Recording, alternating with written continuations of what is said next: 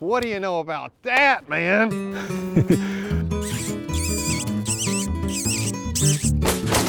That was pretty fun. I told my wife that she died laughing. I went back and listened to just that part of the podcast just so I could hear that story. I thought it was pretty funny. What do you guys say we get into it? All right. We're good. I'm Chase Weniger, host of the podcast. Lee McClellan, co-host, I hope everybody's doing well.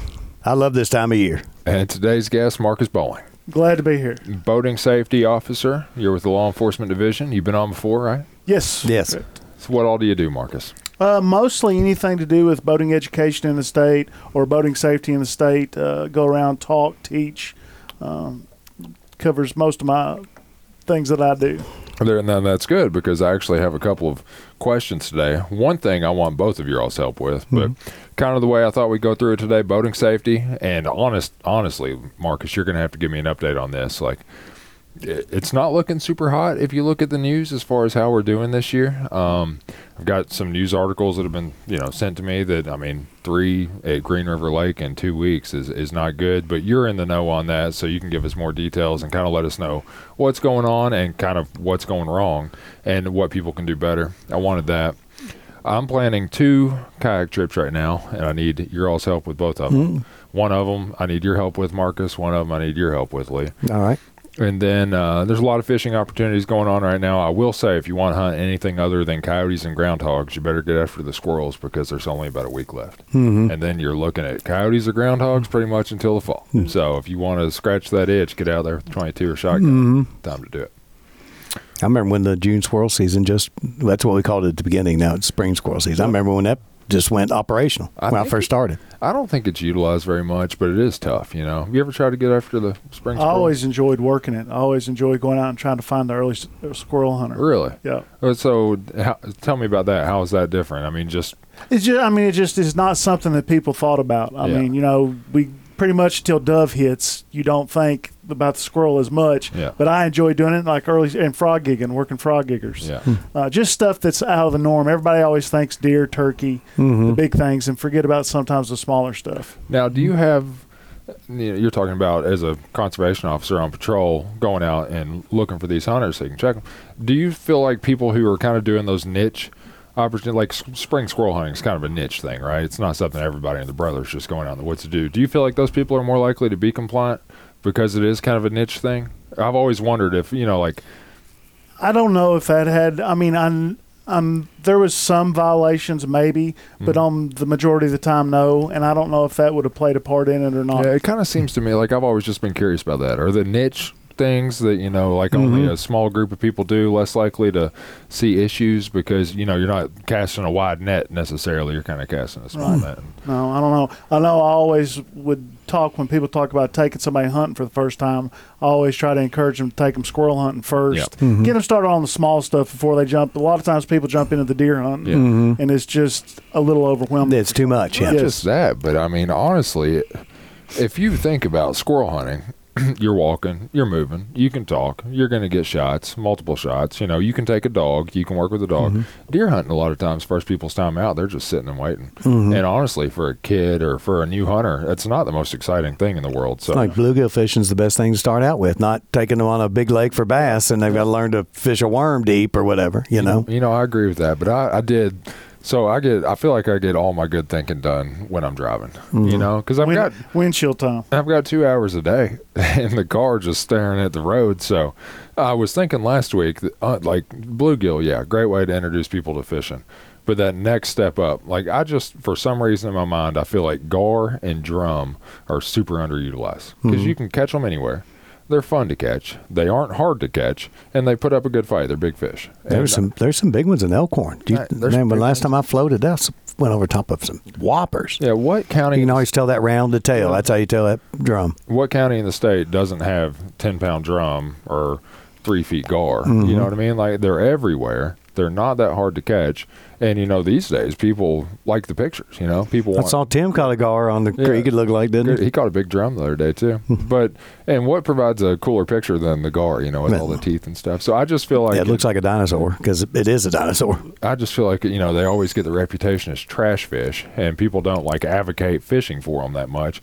But if you're trying to introduce people to fishing, go down there and s- drown some night crawlers in the creek or the river and mm-hmm. catch those 10 pound drum because it's fun. Oh yeah, mm-hmm. they fight big time. Yeah, I feel like that's something we should push. I've caught them on Kentucky Lake on crankbaits and stuff, bass fishing. You're like, boy, it's a big bass. Boy, and then you see the rounded tail, wah, wah, but it's still fun, Oh, you know. it is. It's big fun. You know, one thing that's always, you know, kind of gotten me about the drum is I can go down to the Ohio River and I can throw a curly tail grub or a swim bait and I can catch them left and right.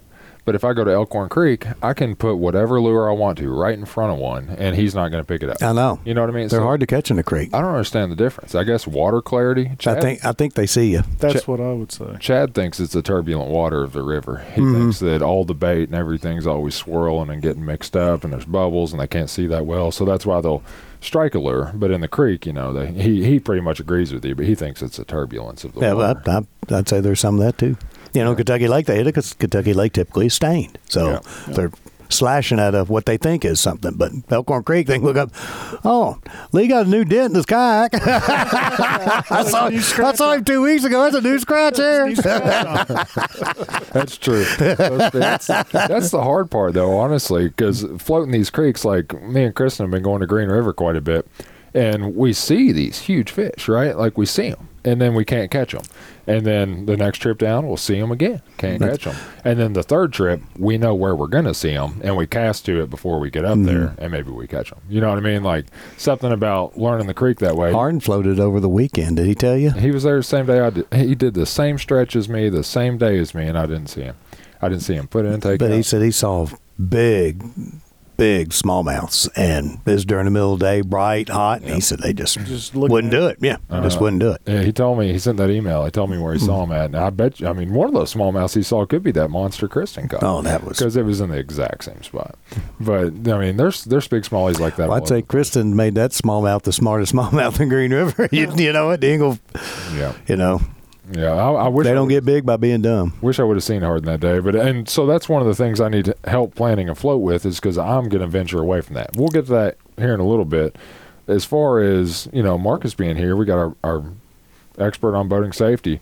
Kind of tell me what's going on as far as boating safety, drownings in the state year to date. How do we look? Well, so like I mean, you know, Memorial Weekend kind of kicks off boating. Yeah. Mm-hmm. So from Memorial Weekend to Labor Day is the big boating season, uh, and we've had 23 incidences this year already uh, with fatalities.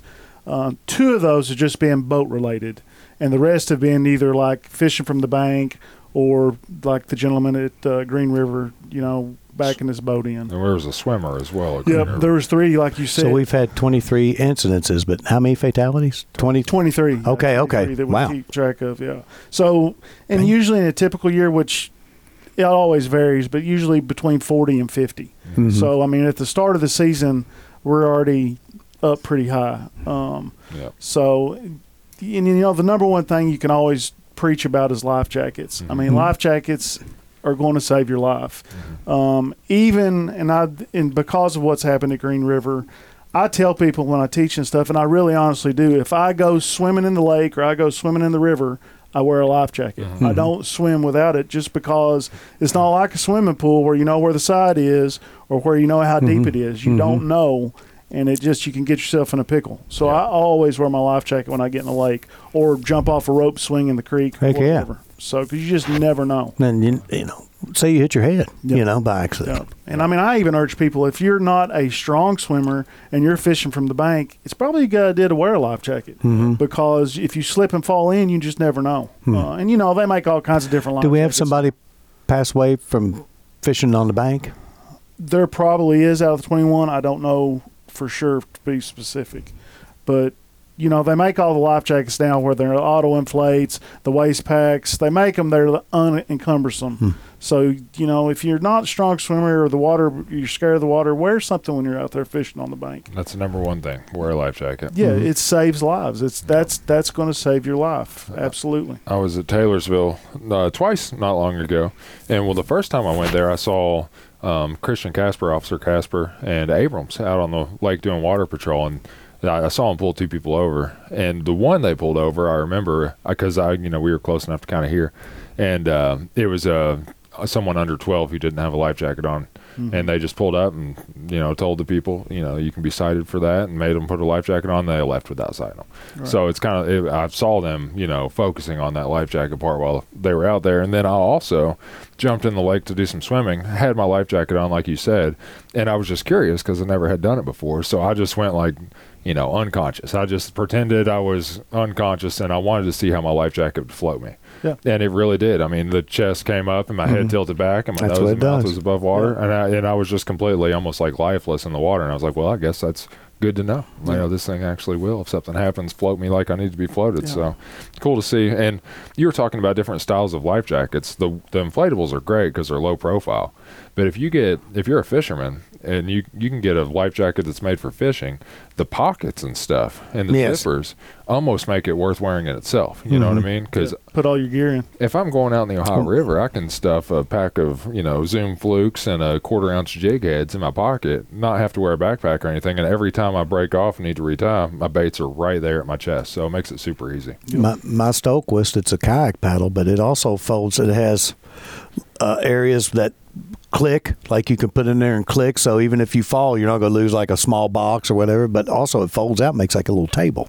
So if you need to retie and everything, you've got you're not you know you've got like a little and it has little mesh things on the side, so if it slips, it won't roll off. So I would highly suggest if you're an angler to look for a fishing kayak like, or a fishing PFD, Yeah. like you just talked about, or like I talked about, because you'll find yourself like wanting to wear it Mm-hmm. for the benefits that it gives you. especially on the Ohio, if you're down in the falls, it's well, just, I mean, it's it's like I tell people too. What do you do the first thing when you get in your car?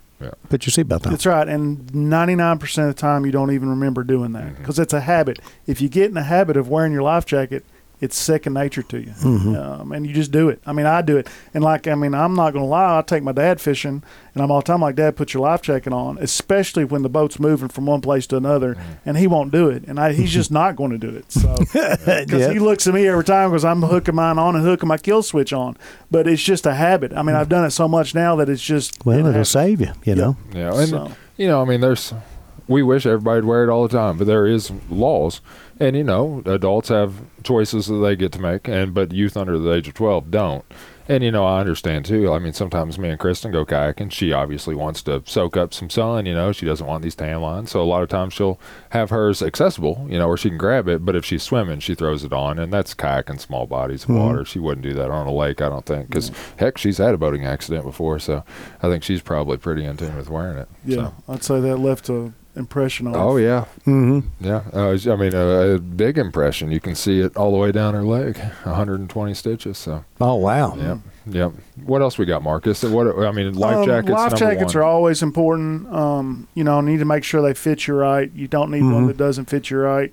Um, and we were talking about the auto inflates, and I've talked to Mustang. You know, Mustang makes a lot of life jackets, but the waistband life jacket is manual only. Yeah. Which means if you go in, you've got You've got to pull. pull it. Oh, okay. And I asked him, I said, why don't y'all make one that's auto inflate? Because people get waist deep. Yeah, because that's what I would even like to have when I'm fishing. If I'm by myself, I wear the waistband. Mm-hmm. But uh, they they said they thought about it, but that it just wasn't feasible, and I can't really remember the reason. But Well, it'll pop it all the time. Well, one of my good friends, we were on Elkhorn, and uh, he just bought an auto inflate and uh, stuffed it and all. We went through a couple of drops. He didn't have it on, and he's like, I'll, "I'll put this." He had it on for a little while, and then it got hot, and stuffed it. We went over a drop or two and got went over a couple of standing waves. and he's like, um, some some unsavory uh, words came out of his mouth. he was mad. Now, I'm, I, I do have a question on that. Mm-hmm. Now, I'm not trying to throw your friend under the bus here, but doesn't now doesn't Mm-hmm. auto inflate count if you're not wearing it? so that's a very great thing Mm-hmm. to talk about. The auto inflates, you need to really read the label on them. Most of them say must be worn to be legal. Yeah. because of the way they inflate. Like if Lee goes in the water and I throw it to him, until he gets under the water a certain amount, the pressure and it's not stuff's not going to release it, so it does no good. Yeah. But now there are a few out there on the market that says does not have to be worn, but you just read the label when you buy an auto inflate. Read the label because Okay. it's going to tell you if it's got to be worn or not worn. Okay, and that would make a difference there for like a kayaker because the PFD is required to be required to have one on you. Yes. Okay. So, Doesn't- So, and I, I did that as a woods and water quiz. Like, if, if you have an auto inflate and you don't have it on, you don't have it. Like, Yep. you don't even have it on the boat. Yeah, It doesn't the even other, count. The other thing, important thing about auto inflate is they haven't come up one yet that's good for somebody that's under the age of 16. okay. Yeah. So uh, a lot of these kids fishing in the bass tournaments and stuff in high school, it's something I try to remind them of. Like, look, until you hit 16, those don't count for you. Now that's age hmm. based and not size based. That's yeah, interesting. It's an age based thing. And that, Okay. I guess I'm. I mean, you know, like car seats and stuff are size based, and I, I think about it. When I was 16, I was probably bigger than most adults. Some, so I'm su- I'm surprised. I'm not disagreeing with it, but I'm surprised they go by age there and Yeah, not by yeah. height slash weight or something. I don't know, and it all relates to safety in some way for them as a liability. I'm Oh sure. yeah, insurance. Sure as well. Yep. yeah, it makes So- perfect sense. but you know, some people will buy like, say they bought a used Johnny and a, you know, tiller drive, and and it came with a bunch of old life jackets. But if they're torn and You need you know some of the stuff showing, they're, they're, they don't count. That's do one of no. That's one of the things that make that's a requirement is they must be functional. Mm-hmm. So that means you need to inspect them, the buckles, the zippers. yeah, if the buck one of the buckles is broken or torn off and all that, It's then they're work. They're, just- they're not legal. I taught a group uh, yesterday, and I was explaining to them, I was like, if you put your life jacket on, like on jet skis, a lot of times they'll just throw their life jacket on and bebop over to the next marina or whatever, but they don't zip them and buckle them. If it's not zipped and not buckled, it doesn't count mm-hmm. because it's not going to it's not going to do what the job it's meant to do.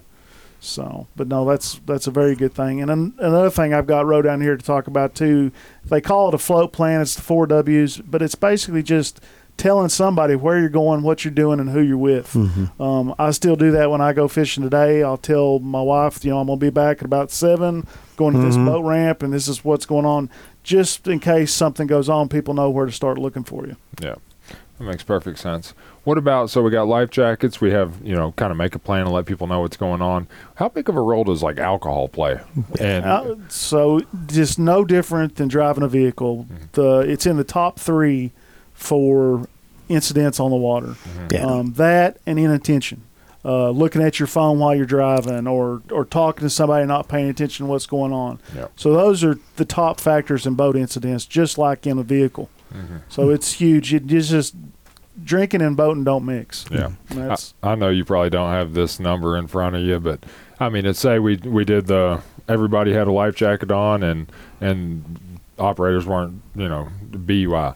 Um, I mean, how much would it have cut down on that 23 number? I know there's obviously a few in there that were you know Yeah, just you- just crazy accidents. you never know. And I mean, in the in our reports, annual reports, we do was alcohol related, Mm-hmm. but a lot of times it's after the fact and you don't know. Mm-hmm. So, but there are statistics on that. yeah, but it would cut down a lot, I'm sure. Yeah. Um, like I know one of the ones at Green River was a, a back end issue, a vehicle entrapment. So obviously a life jacket and alcohol weren't a factor there. So there's some unavoidable type Yeah. just freak accidents. Um, there's always going to be a number on the board, but those two things you just mentioned, PFDs and and alcohol, probably cut down on Cut down, cut down on a lot of stuff. tremendously. hmm Yeah. It, And something that old Mike Fields and I always used to talk about was uh, the concept of boaters fatigue.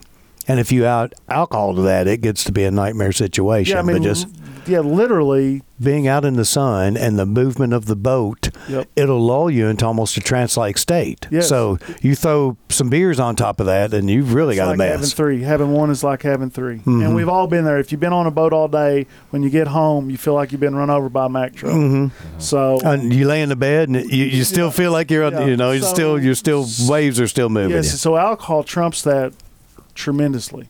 So I mean, But even without alcohol, people need if they're out there all day in the sun and in the heat, they need to be cognizant of you know it'll dull your senses, dulls your reaction Yep. time, yep. and uh, can lead to some bad stuff happening. It's just not paying attention, and like Yeah. you said, being tired and, and stressed. You don't realize that you're not. You're just like, God, I'm hungry. I'm ready to get sharp- home, and not as sharp as what what we gonna have for dinner, and you're not concentrating on the task at hand. Always say take a bunch of water because you know once you're thirsty, you're already dehydrated. Yep. So you can never drink enough water. Um, but there's just just make sure all your equipment on your boat works too. I mean your bilge pump, your your lights at night. Your signaling device. The first time you try your lights out on uh, the year is not when you go on July 4th for the first time Yeah. you got it out of the garage. So Yeah. That's, that's what one of my questions for you actually For the was. kayak? Mark. Yeah. So let me tell Yeah, you. I've got some kayak ones too. I got. uh, I really want to go on two floats, right? I've been hammering Green River here lately. I've been down to Elkhorn a couple times too. Bite's getting tough. Okay. Like it's just getting tough. I think we're post spawn. I think the water's warming up. I think that it's low because of the drought. I think it's super clear. I think the fish can see you. So th- uh, obviously, I'm wanting to catch the same type of fish I was catching a month ago, and I'm just not doing it. Um, so now, uh, was actually Mike Harden that did this to me. Um, I was talking to him about some muskie I'd been seeing, and I told him that I could move the fish, but they just weren't biting. But because of where it's at in the float, I'm not getting there till noon, one o'clock, two o'clock in the afternoon. And he just said one thing to me. He said, "I bet they bite at night," and I was like, "All right, now I guess I have to do this at night." and so now I'm kind of dead set on putting in it, you know, dusk one night and starting the float and kayaking. I mean, if it's 50 CFS or Yeah. 100 CFS, you know, and I've already been down the creek so many times, I know there aren't logs and trees and stuff across it. Um, so I, I think I can do it safely. But what would I need to do to kayak at night?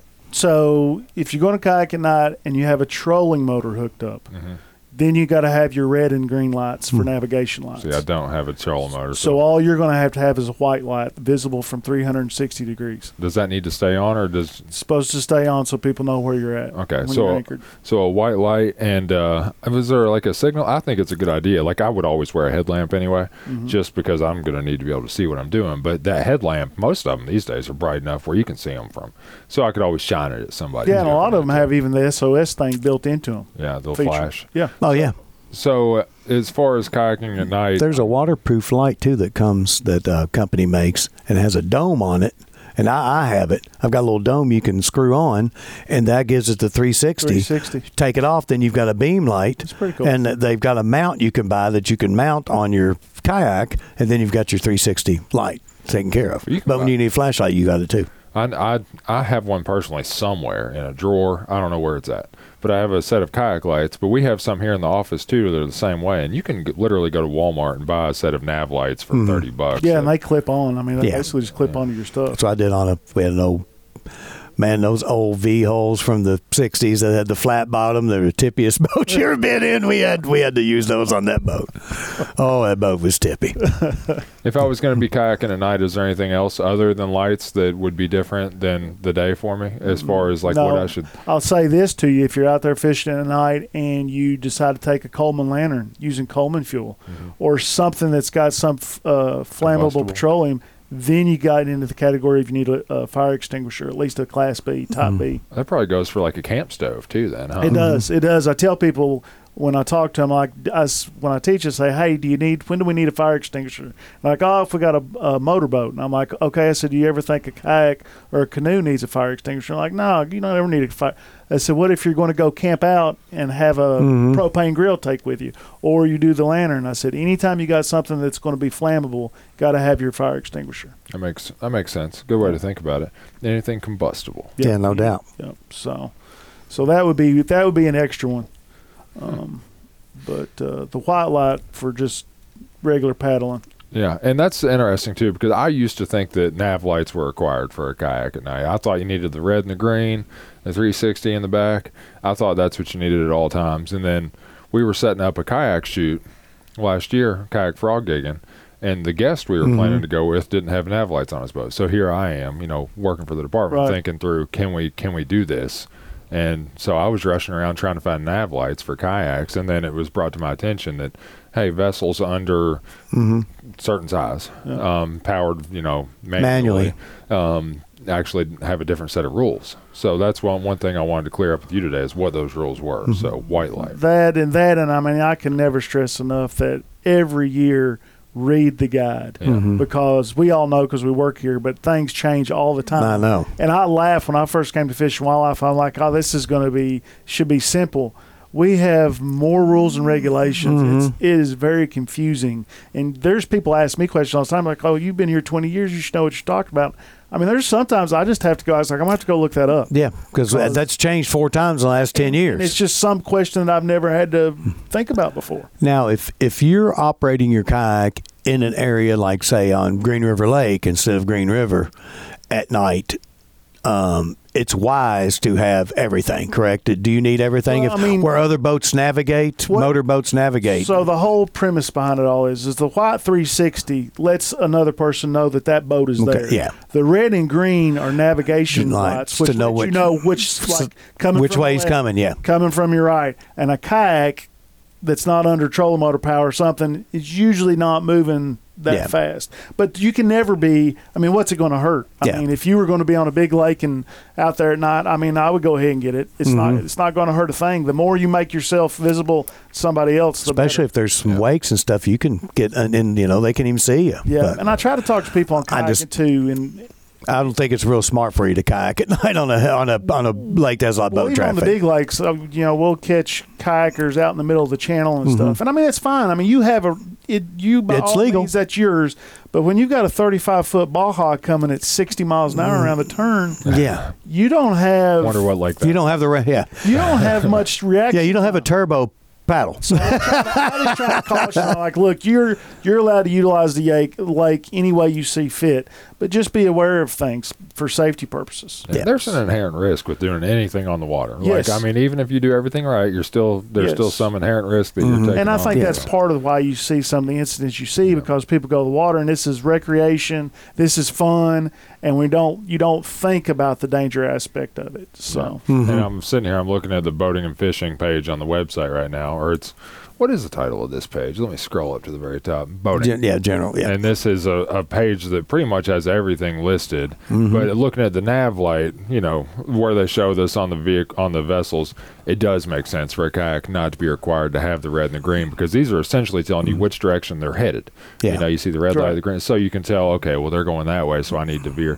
which boats which boat is to do what? Yeah, yeah, So- it's like right of way type deal. yes, exactly. And a But if- kayak, you're the you're the boat's always But Always if you're using a bigger standard- kayak and you have a trolling motor on it, you have to have, you have the- to because you're actually using Moving. ma- mechanized power. Yes. You know, if I was going to go fishing right now, say I had a boat, I was going to go fishing right now, I'd probably, this is the time of year where you'd start looking at night fishing, right? And we were just talking about kayak fishing at night. Uh, the, the, the same reason I want to go do that on the rivers or the creeks, it also applies to the lakes. So you're probably going to see a lot more people out there fishing from bass boats at nights and things like that. And there's a little more risk that goes with that too. You know, um, you'd never really know. Like Chad, when we go out at night, he always has a big Q beam that stays on his uh, throttle, like you know where you put the boat in forward or reverse or whatever. It just stays wrapped around there, and so that way when he's going down the lake at night, he can always pick that up and scan around. make sure there's no log or anything like that. Because and there might be a boat out there that doesn't have lights. You know, it's just good to have something that you know, if, especially if you're in a bass boat and you're running 35 miles an hour, to be able to scan with. So that's I'm trying to think of helpful. And some people tips. turn their lights off when they're fishing because one, they don't they want their night vision to kick in, and 2 it gets rid of all the bugs. You know that Mm-hmm. Yeah, white, white that's light you biggest- can. That's the biggest complaint is all the bugs. Yeah, you yeah you start breathing them and it gets you ma- you know then go up your nose and But all the only that. thing, and you're talking about the spotlight, like me, I went striper fishing at Cumberland a couple weeks ago, and you have to because you're there's logs everywhere at night. But the one thing you got to be aware of is is people still need to be able to see your red and green Mm-hmm. And white because that's what they use to determine where you're coming from. don't blind them with it. Yeah. It's like you've all seen it now too. You've seen the pontoons coming down. That's hot pink, Mm-hmm. lime green, and purple, and that's all you see. And I, you know, well, you have to educate people on that. That look, when you're going somewhere and anchoring in a cove, Mm-hmm. that's fine, but not when you're running up and down the lake because people can't can't see your navigation lines. My aunt, uh, we, my aunt, she wears a headlamp a lot when we're out working at night and stuff, and she blinds me. I mean, I can't have a conversation with her at night because it's literally just 300. so it's kind of like that every time I try to talk to her at night. Mm-hmm. but that's what you're saying to avoid. And I, I always let her know, too, that she's blinding me. It just goes right over. Maybe she's doing it on purpose. Well, maybe. she just needs to be able to see me, I guess. But yeah, that the night fishing. I was trying to think, what have I picked up from being in the boat with these guys at night? Because obviously I don't do any of that myself. But that that's helpful, and I've always thought that something to allow yourself to see, like I said, logs, uh, unpowered boats. And uh, we went striper fishing at night on Cumberland not long ago too. I hope you had more luck than we did. All shorts. All shorts. Well, you caught some stripers though. No, no, I know a lot of people And have no got walleye. skunked. I get upset because I like to catch walleye. Like would yeah, love the I like to walleye. eat walleye. Zero, zero walleye. I've heard several people say they th- just bust. I'm guessing- Shane went three nights in a row. the and He did- was up there with us. yeah, zero. We So- busted. We went. We horrible night. Yeah. Horrible night. and I'm not sure why. It seemed like conditions were good, but the bait wasn't up. The el- the alewives weren't up on the Well, bank. the lake is unusually low. Yeah, it's low. But now the alewives were up when we were there, but Yeah. it just. And then we had some other friends that went the week after, and they did good. Well, see, you guys caught stripers at least. They were just shorts, but when we went, we probably went before you. If I had to guess, we probably went. We went right after Mother's Day, When was the new moon? but Um, we went in. Yeah, we went like in May. It was early May, Yeah. early to mid May. I think it was like the 14th. And we could hear the alewives, but they weren't on the bank. They were kind of scattered, like within 50 yards of the bank. And the, every now and then we'd hear a blow up, or every now and then we'd hear a walleye, you know, do its little pop on the surface. But it was scattered. It wasn't on the bank. It was all over the place. So it made it kind of hard. We we it was a tough night. We saw one walleye. Because by the end of it, we were just taking our headlamps and looking for fish, and so we finally saw those eyes glowing. And mm-hmm. but we, I mean, I I can't remember us catching anything to be honest. it got so bad for us at the end. We started crappie fishing yeah. Oh wow! with a lot of with a with a lot out. Started crappie fishing. Did you catch any? No, caught one, I think. No man, it, that's rough when you're on Lake Cumberland at night for striper and walleye. And you find yourself out. Yeah, crappie fishing. Yeah. Yeah. Oh, uh, well. Well, if you go that far, you want to have something, to, you know, hang your hat on. You know, yeah. heck yeah. The other float that I've been wanting to do is because I've, I've honestly the water level hasn't changed. We've had a drought. Everything's been the same. Fishing's getting tough. So I'm thinking I'm going to explore some new water, right? And Russell Creek, one hmm. you've just raved about hmm. to me, and you've talked about it on the podcast before too. But I threw the idea out there yesterday. I said, "How about we?" Because we've been kayaking every weekend, one day a weekend. We go kayaking, and so I said, "Let's go somewhere new this weekend," because we've we already know exactly what the other one's going to look like. So I think this weekend we're going to do Russell Creek. And so I wanted to pick your brain about where and what, you know, what fish can I expect to see? What's the water look like? Where do I put in and take out? Well, I mean, there's two good floats. Yeah. Um, I would, t- you know, I checked the CFS and I floated it last fall at I think like 30, and it was 36 the other day. Russell Creek's some small drainage area, so it, it rises quickly, but it falls quickly too. It's a little low. a little low. I know, but you know, we we drug some on the lower float, which is from Kemp Road down to Russell Creek Road. And these are all near like Greensburg. Yeah, they're between Greensburg and Columbia. Um, but I, I would do the one. There's a lot deeper water on Milltown to Kemp Road, Milltown. and that's uh, right at seven and a half miles. So Milltown to Camp, seven point five Mhm. miles.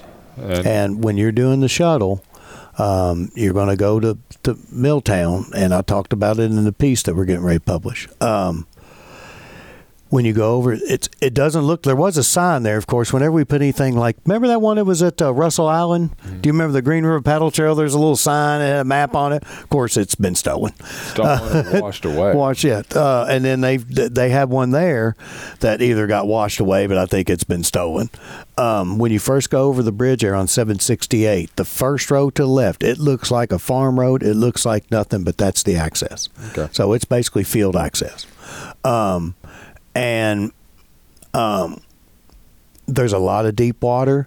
There's a lot of flowing water. The smallmouths are in where, where it's going through stream drops, and there's some some really um, unexpected bluffs. I mean, there's a lot of bluffs. All the bluff areas are good, but you're going to go through some parts. So I know you're going to want to throw for a muskie because it's muskie habitat. It's deep as, uh, I mean, unusually super deep. Um, for for a stream its size, You see a lot of red horse and then there's a lot. Oh, there's suckers, red horse. There's river red horse. I love it because they're the ones with the red tails, the orange, and they look like flames.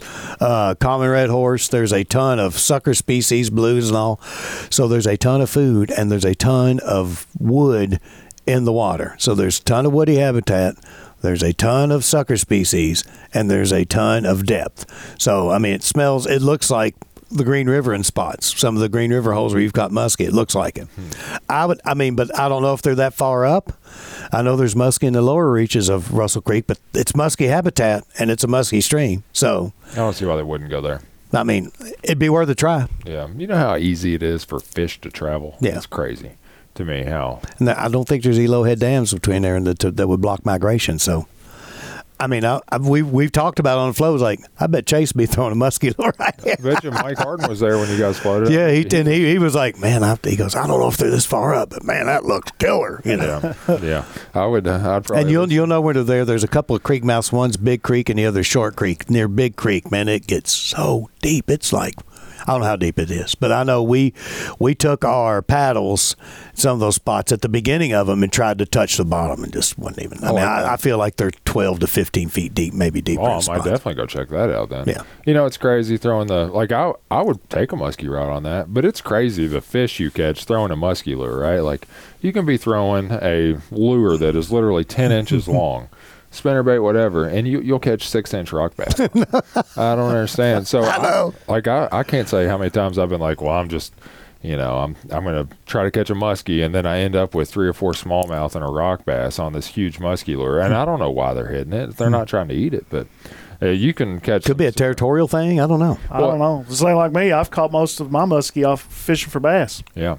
Oh yeah, So- bass fishing. I think it hmm. might be the blades too. You know, I throw a lot of spinner baits, and Yeah, so and they just see that commotion and just hit it out of reaction. really what a spinner bait looks like is a couple of bait fish, Mm-hmm. not one huge one. You know, it's like the blades are supposed to be some bait fish flashing, and then you're. They see that flash like, mm, time to eat.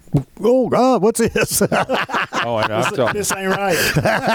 a, a rock bass doesn't have a whole lot of chance when I've got them hooked up to. no, no. but, I mean, you know, they fight for about three feet, and it's like reeling in a sock anyway. No matter if it's on ultralight. Oh, on a muskie rod, you think you just caught a glob of moss. Oh, hey, there's a fish on here. kind of surprising. Next time I go, I mean, I, I've been kicking myself for not doing this. I've always said I'm going to, but I'm going to keep rock bass sometime soon. Now I bought a new cooler the other day, and uh, because my refrigerator went out, but I fitted it to the back of my kayak. Like I took the measurements, so now I have a cooler that straps to the back of my kayak, and it should be good just to toss, Toss fish them back there. right over Heck the shoulder. So next time I go out, probably this weekend, I'm gonna just throw the rock bass in the cooler if they're over eight inches or so, and I'm gonna give that a try because I think it was actually you that told me they were really good. hmm So looking, They are. I've, uh, when I've had them. They're, David Bell, you remember David Bell? oh yeah. He was with us when we were dropping fish the other day, and he was going on and on about how yellow bass is great to eat. oh, Mhm. And I've and I've never eaten Farmer- bass. I've tossed, Farmer loves yellow bass. Yeah, and so I'm going to try that. I've never tried yellow bass. Oh, they're delicious. and see something about like the size of them to me. Yeah. Like you know, I mean, I haven't seen David in forever. How's he doing? He's doing good. Yeah, well, he was a Good. good guy, man. If they're easy to fillet, I'll do them.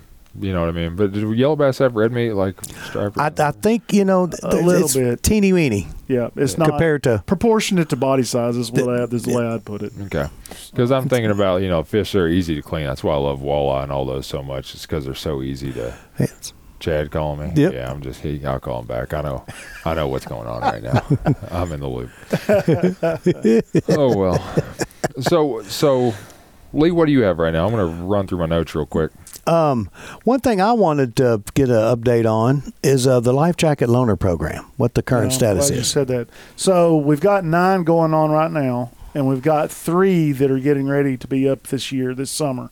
Um, and basically, for the people that don't know what the loaner station program is, is something we've focused on. We're partnering with people for paddle sports, for kayaks and canoeing, uh, having stations where you launch to have life jackets that fit everybody from an infant to super big. So I mean, we've got a size for everybody life jacket on our stations. Um, And it's on the honor system, right? yes, and I and I and it's funny Have you had any issues with? they'll disappear, but it's but I know what it is because they'll pop back up a month later. I'm sure families get out with their kids, and at the end of the day, they're like they've had all they can take. Yeah, going home. they're starving, they yeah. home, and then there's a loaner station life jacket in the back of the van. Mm-hmm. But they come back. So so you know, people the the paddle sports community is a good community, and it they do well. Mm-hmm. So, but we replace them from time to time. I think that's interesting. You should uh, tell people kind of how that works because it's it's something people could get involved in. Yes, they and try to. get people involved in. So, I mean, we partner with individuals, with groups, uh, governments, city government, anybody. You can go to our website at fw.ky.gov and go under the boating site, and under boating in the bottom, scroll down to like the bottom, we have Life Jacket Loaner Stations link, and you can click on it, and it lays out the whole program with you. Yeah. Um, basically, from this time of year, like May to September, the people we partner with will report back to us once a month and say, "Hey, we've got two life jackets missing, or this needs to be done," and and we supply the life jackets and make sure it's going. And then in the winter months, it's like once or twice they'll report back and say what's going, or they'll take the life jackets up until season starts back. But uh, it's a great thing. Yeah, Mm-hmm. and so, but if an individual or a business wanted to get involved, let's just say that I'm Chase Winiger from so and so, and for some reason, you know, I'm a uh, passionate kayaker, or maybe I've lost somebody, or or it's just something I'm passionate about, and I want to help out with this. You know, if somebody could actually partner up with the department and be a partner in a life jacket loaner station, work with the department on getting it constructed, getting it built, getting the life jackets there, and keeping them there, and provide that for a community, right? Yep. So if somebody in, we've been talking about Green River and Russell, somebody down in Columbia or Greensburg Mm-hmm. felt this, they could do that, and then we could get a life jacket loaner station at American Legion Park, you know, Yep. right there. at the Mm-hmm. which is beach. very popular place to float. You know, And we've done it. The Girl Scouts. I've got a troop of Girl Scouts that do one. that's great. uh, and they planted hostas and and they, I mean, they That's went- cool. They went over the top and did it did it up right. But it's a it's a great program. And anytime you're promoting safety, I mean, Yeah. you're just not going to go wrong. no yeah, doubt. and companies can can do the same Yeah, thing. yeah. I know Canoe Kentucky, obviously, uh, like a no brainer partner. Mm-hmm. Um, they have a life jacket loaner station down at Knights Bridge, so you know, and that's not for their clients. That's for Mm-hmm. That's you know, yeah. That's for general just general public. and Yeah. the Corps of Engineers does it. You know, like Lake Cumberland's got some from the Corps of Engineers. So there's several different groups. We need to do an update on that. Yeah. So I need to do an update on I on think it. Derby City Fly Fishers or somebody might need to get one going. Oh no, no doubt. there's, anybody- there's so I'm- many groups. That, uh, anybody, and it's just a It's great. just- it's a good- great- It's a good so community to smart, yeah. with. Yeah, it's just smart too to get people to Yeah. you know. I mean, I'll be honest. When I'm paddling, I've got a traditional foam, you know, flotation uh, PFD. It's hot, especially this time of year. You're paddling, big long hole, the wind's against you. You're like, Shh. but I'm getting better and better about fighting through that. Just saying, well, hot's better than dead. you know, y'all are talking about kayaking. Mm-hmm. I mean, a lot of people think, look at kayaking, and that it's maybe not as dangerous Mm-hmm. as running a bass boat with a 250 horse motor on it.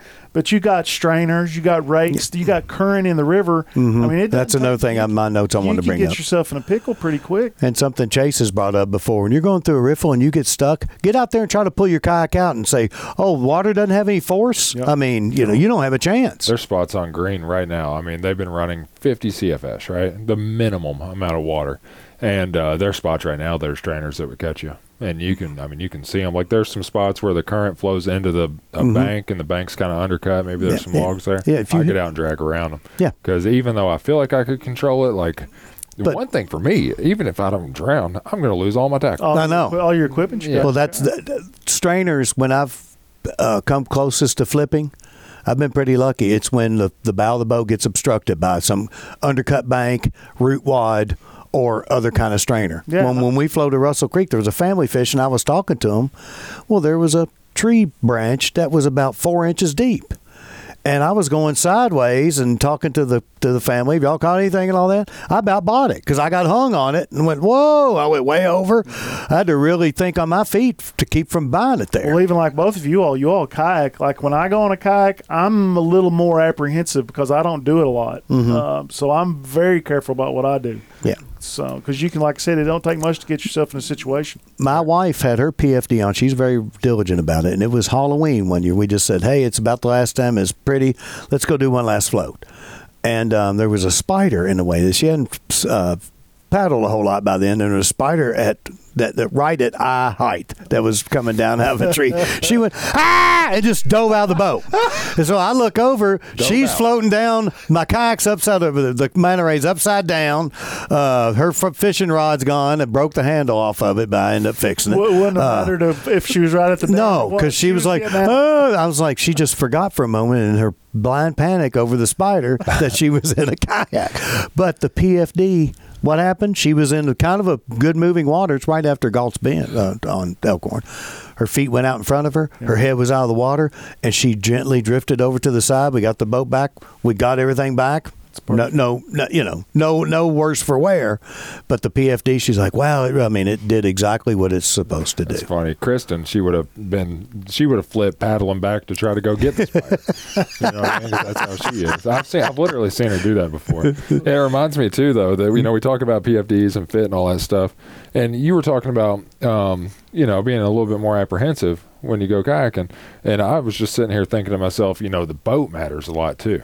Like I feel, Yes, I have that. Yeah. I have a big sturdy kayak. I, I really trust it, but the fit of the boat to you, you know what I Mm-hmm. mean? Because like when I started dating Kristen, she had two kayaks. They were both the same, right? And if she got in- one, it would never flip. If I got in that exact same kayak right next to her, I would be flipping and tipping. Because it's too small for you. Too small for me. And if she got on my kayak right now, you know, she's five two, a buck fifteen. If she got on my kayak right now, she wouldn't be able to control and maneuver it well Mm-hmm. enough to be safe. Because if she started getting down a riffle, she's probably not strong enough to power that boat the direction she needs to. So I think that having a kayak that kind of fits you, Yes. whether that be like your length and size and weight and everything, or just one that you can. Control There's some good information on that on the website. I've written about that. But, you know, really, you don't want, if you're an average sized person, you don't really want to go much shorter than 11 feet. Um, one thing, too, that 11 foot and longer boats, but you don't want to get too long. We're talking about is- fishing kayaks. Yeah, yeah, just well, just for tracking ability too. The longer the kayak, and the the wider the kayak, the more stable, the longer, the faster. But also, the longer, the more it tracks. So you get into a ten foot boat, and it, it's you're too big for it. It's going to be squirrely, especially in when you need it to be stable in rough water. That's when it gets the most squirrely if it's too short and too light for Same you. ways in the boating world. And I you never ra- you never want to go more than eighty percent of the recommended capacity for the boat. Yeah. So if if if it's a three hundred pound and you weigh two hundred and twenty five and you're putting all your gear in, you need a boat that has more more weight capacity than just three hundred pounds. If if you're a say a 225 pound guy and you're going to be bringing a cooler and all your fishing gear and water and all that to then, think then you're going to be you're going to be pushing that boat to its max so. Yeah, most um, kayaks really probably aren't rated for as much as people throw in them. no You know what I mean? So if you want to take all that gear with you, maybe think about that ahead of time and get a kayak that's a little bit bigger. Yes, that's what that's what I, I bought one I thought was too big for me. Now I'm glad I did it when I first bought it. You'll enjoy kayaking so much more too if you have gear or a kayak that fits That you. fit you. You know, because being comfortable. You know, Mm-hmm. one of the main reasons people like to kayak is just to get out there and relax. You know, because it's something about drifting down the creek or being Mm-hmm. It- out on the lake. and, in a and you don't think about bad things. You hear you hear kingfishers, you see eagles, you see fish, you see snakes, you see all kinds of wildlife. The sound of the water going over the best- rapids, the best therapy It's just wonderful. Yeah, Yeah, Best it is. therapy's been out there. yeah, it is. But if you're not comfortable, then it might. Then it's not as fun. Because I've seen people halfway through a float before doing the whole thing where they're stretching. Re- their yeah, back. stretching her, rubbing her butt. I tell you, I'm one of those people. Yeah. I've gone on the kayaks with a regular seat, and within three hours, I'm swimming to the bank. But now I've fished all day long out of a good seat, and it Mm-hmm. didn't bother me a bit. Yes, a comfortable seat is super important. Those are- some of those cheaper ones have that little bitty quarter inch foam pad. Within two hours, your butt's going to be asleep sitting on that thing. Yeah. And what the true story? When I first time I tried to fish out of a kayak, I didn't know it. I was in a performance kayak designed for maneuverability, designed for heavy water. Like a short and, boat. and it was short, but I mean that's the people who are going to do boofing. They're going to be surfing. The people who love whitewater. So I went after that. I was like, well, I, I, you know, kayak fishing kayaks at that time. This was 25 years ago. We're just coming on the market. So I was like, mm, I bought one of those pontoon boats with the two pontoons in the seat that you and a frame that you lash to the seat because I was like, man, I don't think those kayaks are worth a hoot to fish out of. But I was fishing out one wasn't designed for it. So uh, now that I have two fishing kayaks, I realize, oh, I was, you know, I'm the dumb one, not the kayak. one of the, the worst kayaking experience I've ever had in my life was out of one of they call them play boats. Yeah, that's Those what. Yeah, short ones. And I had some buddies that were whitewater rafting guides on the New River in West Virginia, and so they uh, they we got a big rain in Madison County when I was a student at EKU, and they wanted to go whitewater raft Silver Creek. And they had a play boat for me, and so I'm six six at this point, and they squeeze me in this little bit. Oh God! yeah, and we put in the creek at the tailwaters of, of Lake Wilgreen, which is a small feeder creek. Mm-hmm. Yep. So we put in that Fork. creek, and it was up enough because of the rain where we were able to paddle that creek and hit Silver Creek. And I flipped more times that trip. I mean, I, I, I spent most of my time underwater. I felt like it was the most unpleasant kayaking experience in my life, but Well, that's what happened to me. and it was because I was in a boat that I had no business being Being in, in. you know, and I was used to kayaking and staying upright and making cast and enjoying the scenery. And Mm-hmm. here I felt like every second I was, you know, fighting just to Well, I mean, that's what they're designed to do in Eskimo roll, where you go under the water and just come fun, out. You know, I mean, if you were good at it, it'd be fun. I see those guys down there playing in the big I don't if I call Yeah. that fun. yeah, no. some people love it. You know, I think they're getting ready to build a whitewater kayaking park. Have you heard about that? Uh-uh. haven't- where at? in Louisville.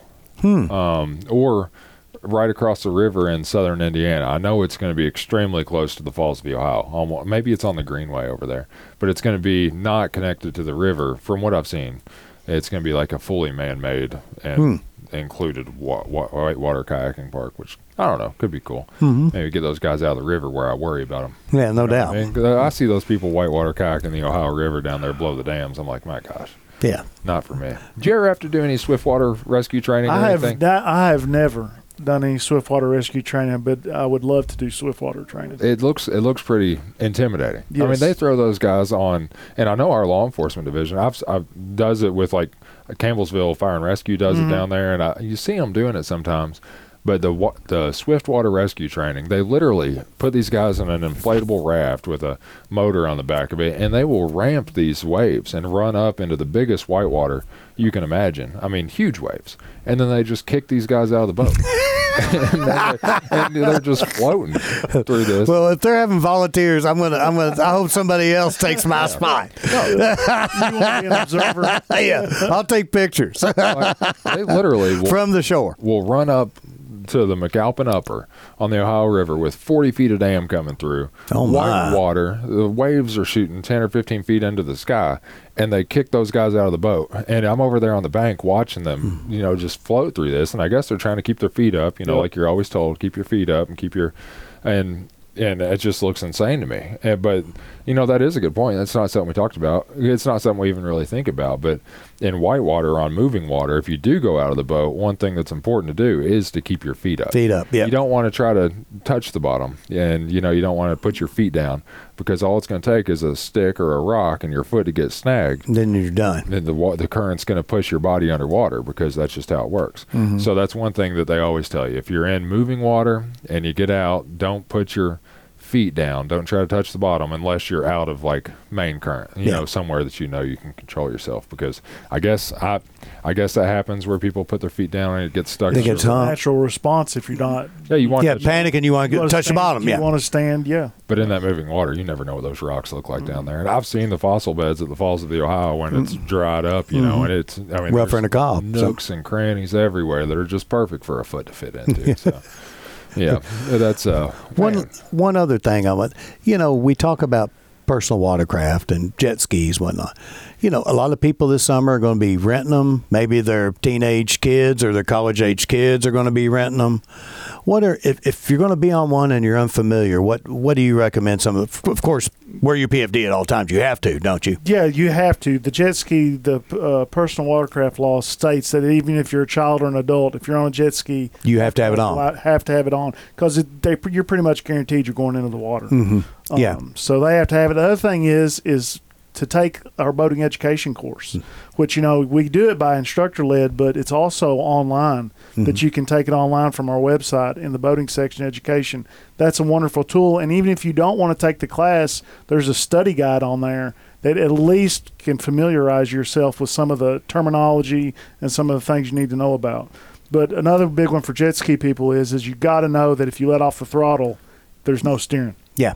um, and that's huge. Yeah. I mean, because if you even when we're working, if we motion or we need to get with somebody to stop, nine times out of ten they usually run into us because your automatic response is to get off the gas. Mm-hmm. But for a jet ski to steer, you have to have some gas. So how's that handled when a jet skier runs into you? it's all right. I mean, you know, they're usually going slow enough for that point that it, Yeah, it all I- works out. That one's uh, you know I can see that just being a but I just in my, I uh, know. in my mind I imagine that happening like on the road like you know pull Mm-hmm. over a vehicle and they accidentally bump into your cruise Yeah, that's usually not a good sign for, for the for the operator. The jet And- skis, the jet skis are big because kids, the kids want on them. Uh, they need to have some basic knowledge about them, and the class, the course, And jumping wakes, boat wakes is a bad idea. but Yeah, I mean, you. I guarantee you, if we catch you jumping a boat wake right behind the boat, Mm-hmm. you're getting pulled over. Now, if you're 100, 150 yards back, that's a whole different story. Yeah.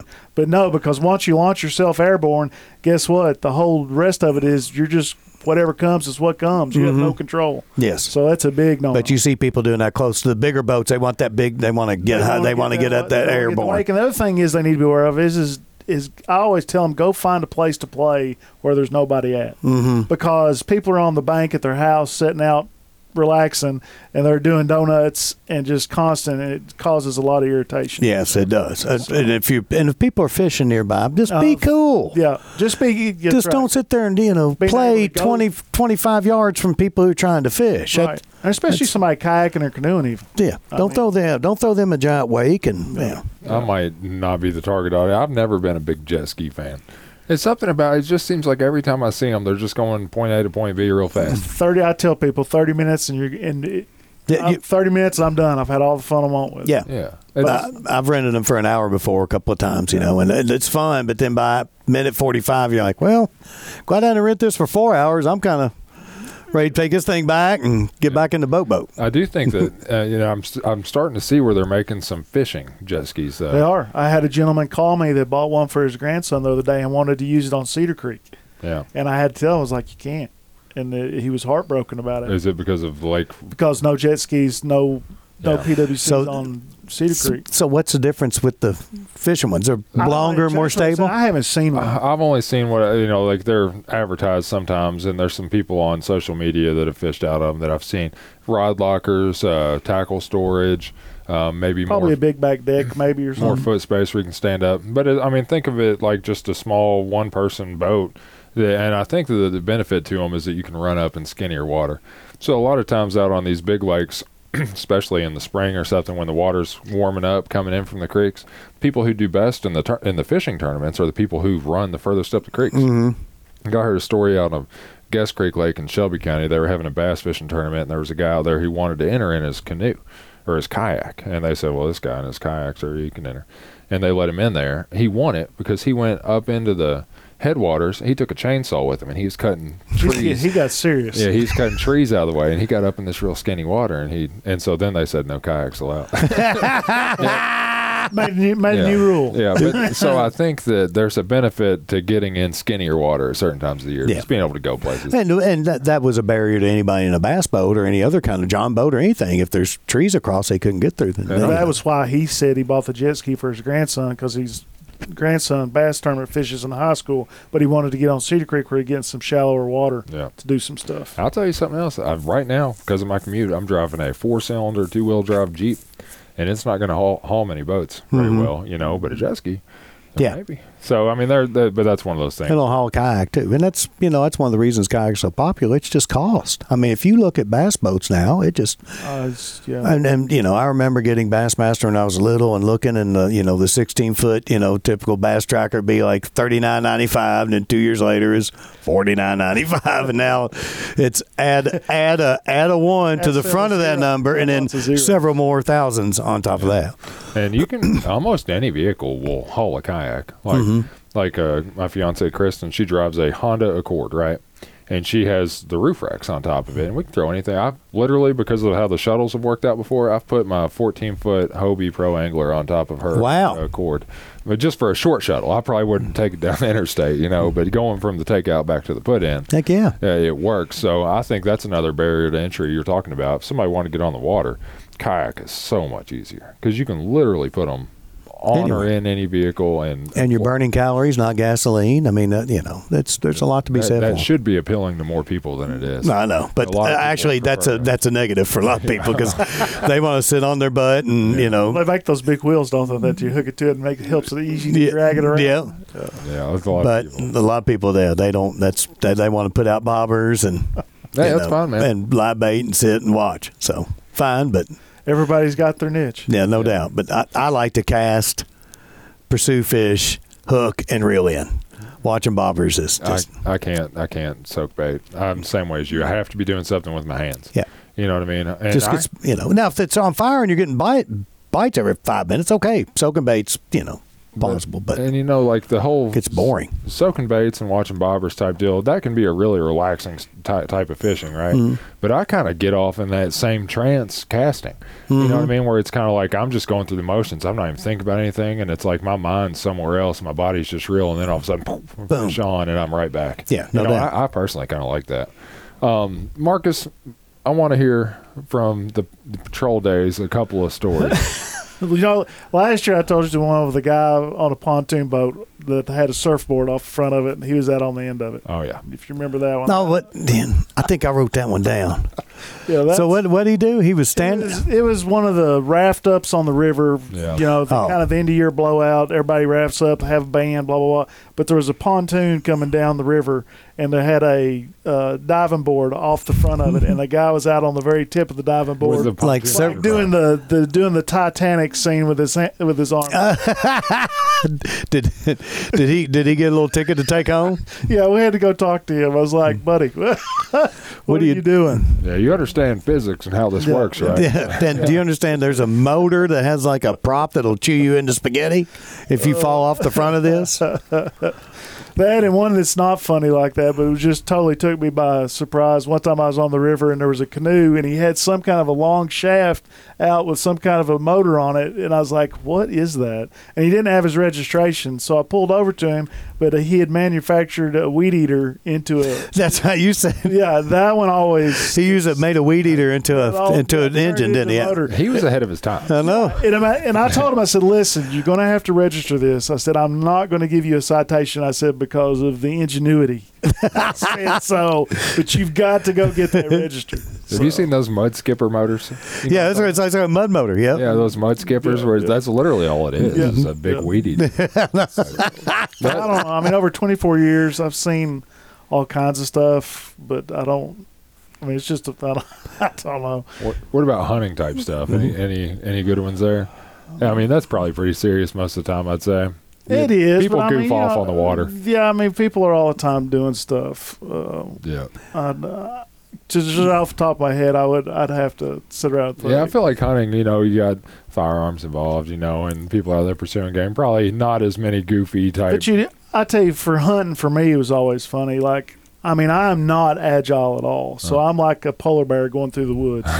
but it would always blow my mind that when you would walk up to check, like you'd be checking coon hunters or or even somebody turkey hunting or something. I mean, I would be. You're trying to be quiet. You're trying not to make noise. And I, you would feel like I had woke the whole neighborhood up. Mm-hmm. And then when I say game warden, they would jump out of their skin. And I hmm. mean, I literally have been might as well have been banging pots and pans. Yeah. But people are so intent on what they're mm-hmm. doing mm-hmm. that they're like tunnel vision and it Yep. shuts everything else out.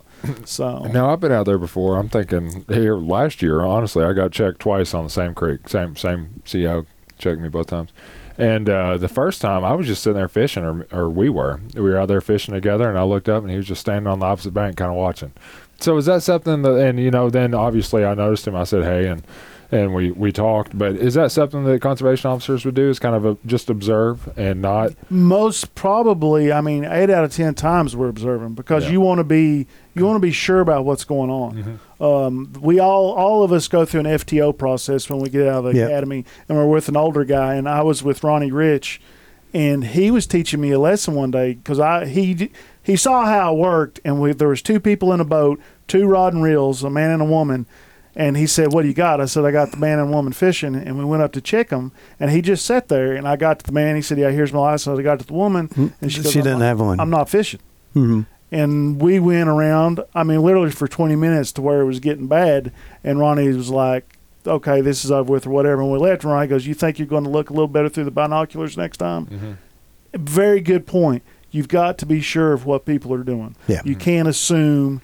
You so yes, a lot of the time we are being very observant. Yeah, and I think that you know, I when I noticed him watching me on the bank, I just caught a fish, Mm-hmm. and he was probably wanting to see what I was going to do with that fish. You know, as a Mhm. I, I didn't notice him, and I tossed it back in the water. I look up and saw him. So Yeah. if that, fish I'm always. How you doing? I'm happy to see him. oh, I usually. like seeing him. There I is, You know? seeing people don't get that stigma. There is no need to be. I mean, no, don't act like a. no. Be Horse. friendly. We're friendly. I Yeah. mean, it's, it's And, we're all well- in this together. And it, and if you are doing the right thing. You know, there's an easy way to remove stress.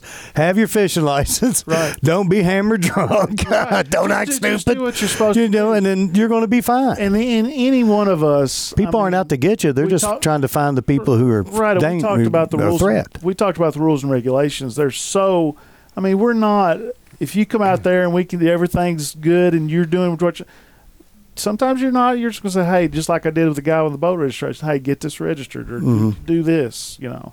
So uh, I've been thinking next time uh, run into a game warden in the field who, or a conservation officer in the field who doesn't know me, like they, you know, Hmm, I always yeah. you know, who they're just like, uh, "How are you doing today?" and talking to me, not knowing that I work for them. I've always thought about just being like, "Licensed to fish." what are you talking about? Like, you know, just act like I'm going to throw that fit, just see how they react, and then of course. I'll, but I mean, I, want, I always wonder, does, does that happen? Do people ever complain? License? Sometimes I mean we get all kinds of things. Yeah. I was laughing. You was talking about being on the bank and waving. Yeah. or whatever. I had a guy one time that was fishing out in the middle. Of, it was a small lake. It wasn't a huge lake, but, I, but Yeah. it was a lake.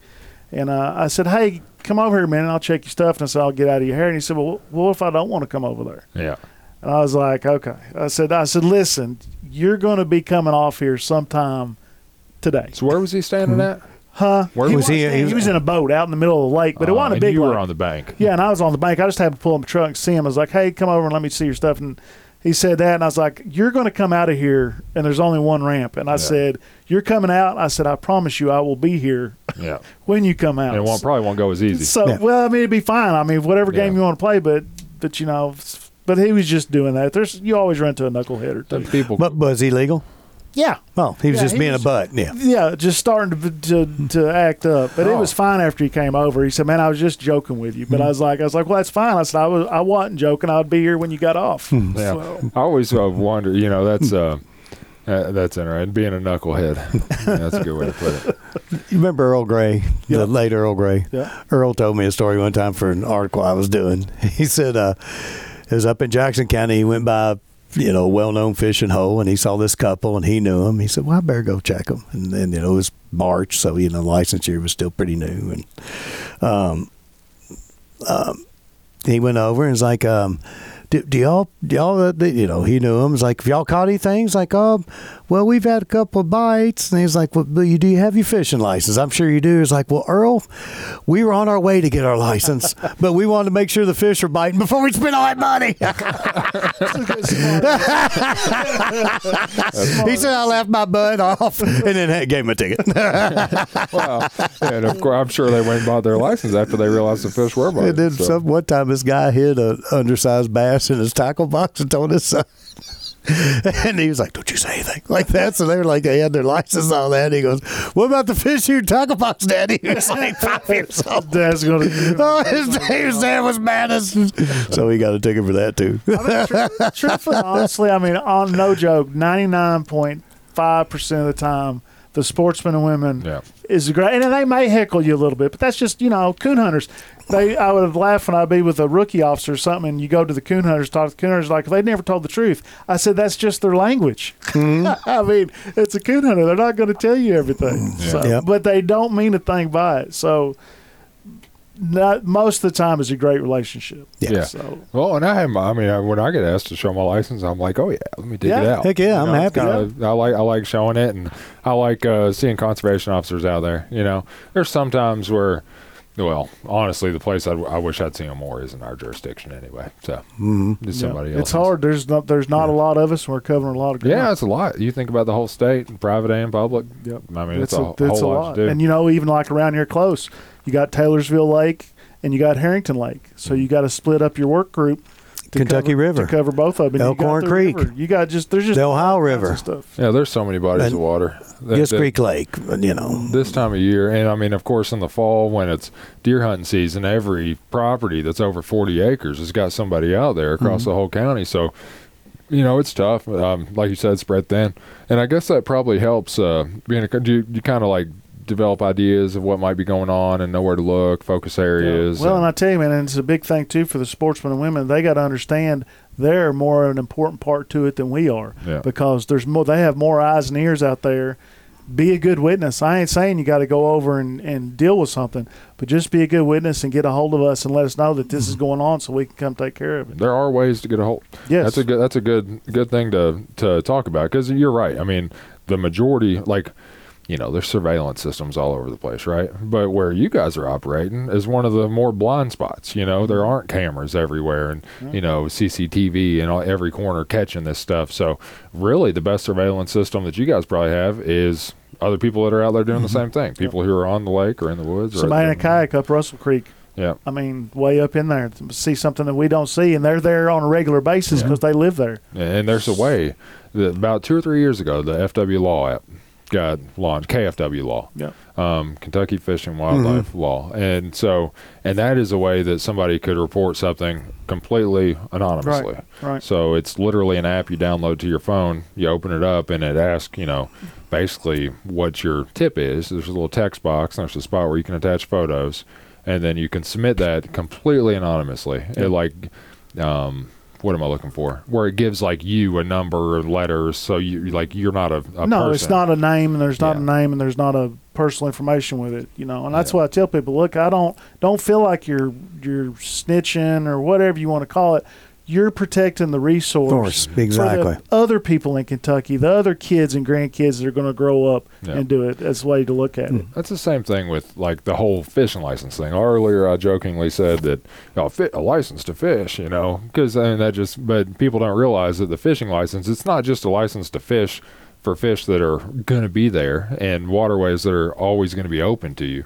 You know, those fishing license dollars go to support um, fisheries management and public access spots, and so really, it's you buying in to the opportunity that you're taking advantage of. Because if you didn't buy in and that opportunity wasn't provided, you know, using license It dollars, puts it puts those stripers back in Cumberland. No doubt. it puts it puts. I mean, all those things, and that's one reason for you know if you have um, a private pond. Or the hybrids back in Ohio River. You've got a seven acre private lake on your property. You know, you don't have to have a license to fish that one because that is your resource that you're managing. Yep. But if you're out on a public waterway or fishing someone else's stuff, then you literally are taking advantage of a resource that's paid for Yep. in some way. So, and the same thing goes with um, law enforcement. Like, so the the ta- the license dollars are used to support that. Well, the conservation officers do the exact same thing because you can't just provide all this without some type of regulation or enforcement. You have to make sure people are playing by the rules. Otherwise, everything just goes back to the way it was hundred years ago when you know there were no Right. deer. And he Mm-hmm. and I've got pictures from the old days, and you can look at the pictures of the old days with the buffalo. Yeah. I mean, if it's Mm-hmm. Yeah. unregulated, it only takes a certain amount of time. That's to funny, yeah. By 1820, they were gone. Yep. Yeah. It does not take long. So, so that's really important. But I, people shouldn't feel bad about providing a tip. You know, I mean, there's some you just kind of common sense type stuff. You know, I'm not going to go around as a as a individual and ask people if they have their fishing license and report them if don't, they don't. yeah, don't need don't need yeah, to. yeah, that's what I'm saying. So there's like some things that are just you know don't worry about that. But if you see, you know, two or three deer, you know, dumped somewhere out on the side of a WMA mm-hmm. and something looks a little sketchy to you, maybe you can take a picture of that Yeah. and report yeah. it. you know? Yeah, I mean, because the, they really, literally, the sportsman and woman are our biggest resource. Yeah. My brother was on had a friend who was on Lake Cumberland. He told him the story at work, and uh, these guys came by and they were drinking and got mouthy with. They were fishing. The guys got come by. I was like, "Hey, man, you know," and then they got mouthy with them. And over the course of the day, they drink a beer, throw it out. That man went behind, well behind them, picked the beer can up, put them in a bag. Well, this went on all day. Conservation officer comes by, and motions them over. He said, uh, "Hey, buddy." He dropped that bag of cans, boink, and he heard all the aluminum crunch. Said it came from right over there and pointed at the boat. Those guys went down. Yeah, hmm. He took those guys in. yeah, yeah. And that's and that. But, you know, those guys- need to be doing that. No, I mean, especially, I mean, that- there was copious amounts of beer. Those guys were hammered, and then they're a danger to people out there. Just think of the kids out there swimming, and they come around, they're all lit, and you know, run into a boat or run over something. You know, I mean, Well, I mean, there's there's a reason there's creel limits. There's a reason there's size limits. Mm-hmm. I mean, all that plays an important part. So we all got to do our part to, to protect the resource. Yes. I'll tell you guys what, before we wrap it up, I want to say one more thing. So I did make the mistake in my mind of going to the lake on Memorial Day. Okay. Yeah, like, I got invited out by some friends, so I said, sure, why not?" I not? floated the Friday before and it was great. I didn't see hardly anybody. Well, I made the mistake, and I somewhere on my phone I have a video that I because I launched the boat, I drove the truck, launched the boat, and I have a video I took on my phone from the truck while I was waiting in line at the boat ramp of the chaos that was going on at the boat ramp, and you know, prep your prep your boat before you get to the Oh, ramp, know. especially if it's busy. You know, undo the back straps and have everything ready to rock so you can get in and out of there. And then the other thing I saw, and this is negative, I hate saying it, but it, this was at Taylorsville Lake. This is a Possum Ridge State Park boat ramp. Somebody came in on Memorial Day and broke into I don't know how many cars. Mm-hmm. Right? Surprised me when I heard that was at Possum Ridge. Yeah, it was right there at the state, and they must have done a smash and grab just as quick as they could because that's a busy, busy area. Yes. So I would suggest, you know, if you're going to be leaving your vehicle at a boat ramp, you know, I hate to say it, these places are illuminated, and you know, but some of them are are kind of out there, and you could you could potentially be targeted, basically. So you know, take your ve- your valuables out of the vehicle. lock common your sense, vehicle. just, yeah. just just common sense stuff. It's the same type of stuff that you know is promoted for your vehicle in your driveway at night. Mm-hmm. You know, like even in rural counties, you know, break-ins are up. So I see some of these more rural sheriff's office is um, saying, you know, lock your doors, lock your vehicles, take valuables out. It's the same thing at a boat ramp. yeah. And so those are two things I saw on Memorial Day. Was one the vehicle break-ins made me think about that, but two the boat ramp just being an absolute mess. Well, I'm glad you brought that up because that is a very huge thing. You need to be prepared before you get there, and you need to be ready Check your stuff before you hit down. And it's always worse. The worst part's always in the evening when everybody's ready to go home. They're tired and mm-hmm. stressed, wore out, Yeah. and then it's always a commotion at the boat ramp. But, mm-hmm. but be be fluent in what you're doing. I mean, have your stuff ready to go, ready to launch, get out of the way of other people, and then when you come in at mm-hmm. night, have everything buckled down and ready to get on the boat, get in the truck, Get it and go. Yeah. get out of the way. And I would say check your equipment too. If you haven't launched your boat, because the main holdup that I saw at the boat ramp that day, a lot of a lot of chaos. But the main thing that took the longest were um, a, cou- a couple fellas who had a tandem a jet ski trailer, two jet skis on one trailer, and one of their loading straps had broke.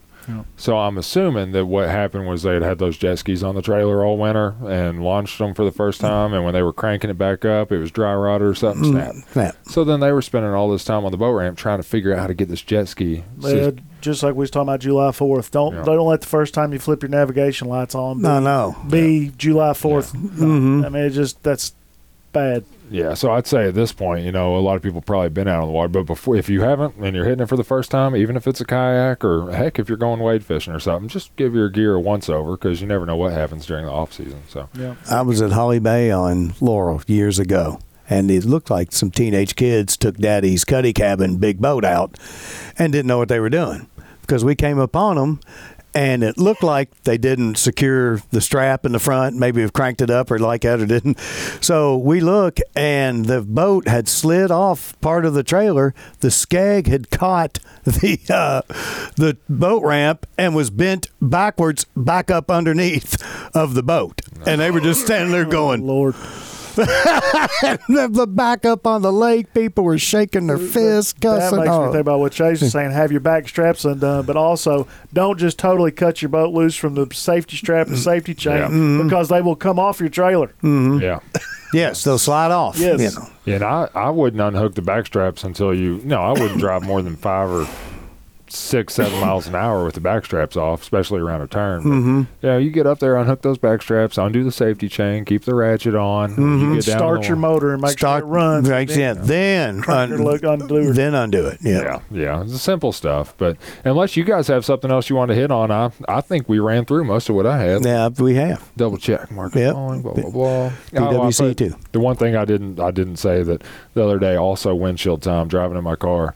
You know you have life skills, and for some reason swimming to me popped up as a life saving skill. I don't know if we have a category of life saving skills or life skills, but you know I think people should learn how to swim. Mm-hmm. It's kind of amazing to me how many adults don't know how to swim. I know. My mom's one of them. Yeah, a lot of a lot of people, Mhm. but uh, Especially people from rural areas. A lot of times, just they, you know, don't know how to swim. yeah, but the swimming was only that's kind of off topic too. But My mother made us because she had a family member drown. I think she saw it. So No, we had swimming lessons when, as soon as we were age enough. We That's how I. That's why I got pushed into it, and I'm so glad I learned how to swim. But uh, it was because of the the drowning accident I had. They said, "Well, Chase needs to know how to swim if he's just going to sink to the bottom every time we put him in a pool."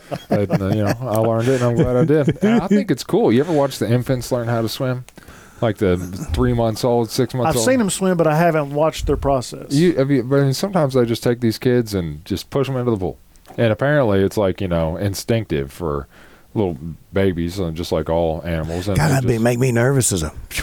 yeah, but there's videos out there of them just like literally taking infants and just pushing them straight into the water, and sure enough, these kids come up and their heads above water, and they just know how to do it. paddling away. Yeah, it's uh, you know, you start wondering. I got something about maybe someday I'll have kids, and I just can't wait to throw that kid in the pool. you know, it looks fun. Dad's mean. Mom, Mama might not like you. Dad doing threw me in the pool. Kristen's the one who showed me these videos. So she might beat me to it. But that's, we're a long ways from that. We're not crossing that bridge. Uh, her, her parents might listen, or my grandma might listen, get excited. But all right, guys, appreciate you coming. Hey, on. I'll be hitting you up pretty soon. Well, thank you, guys gracias.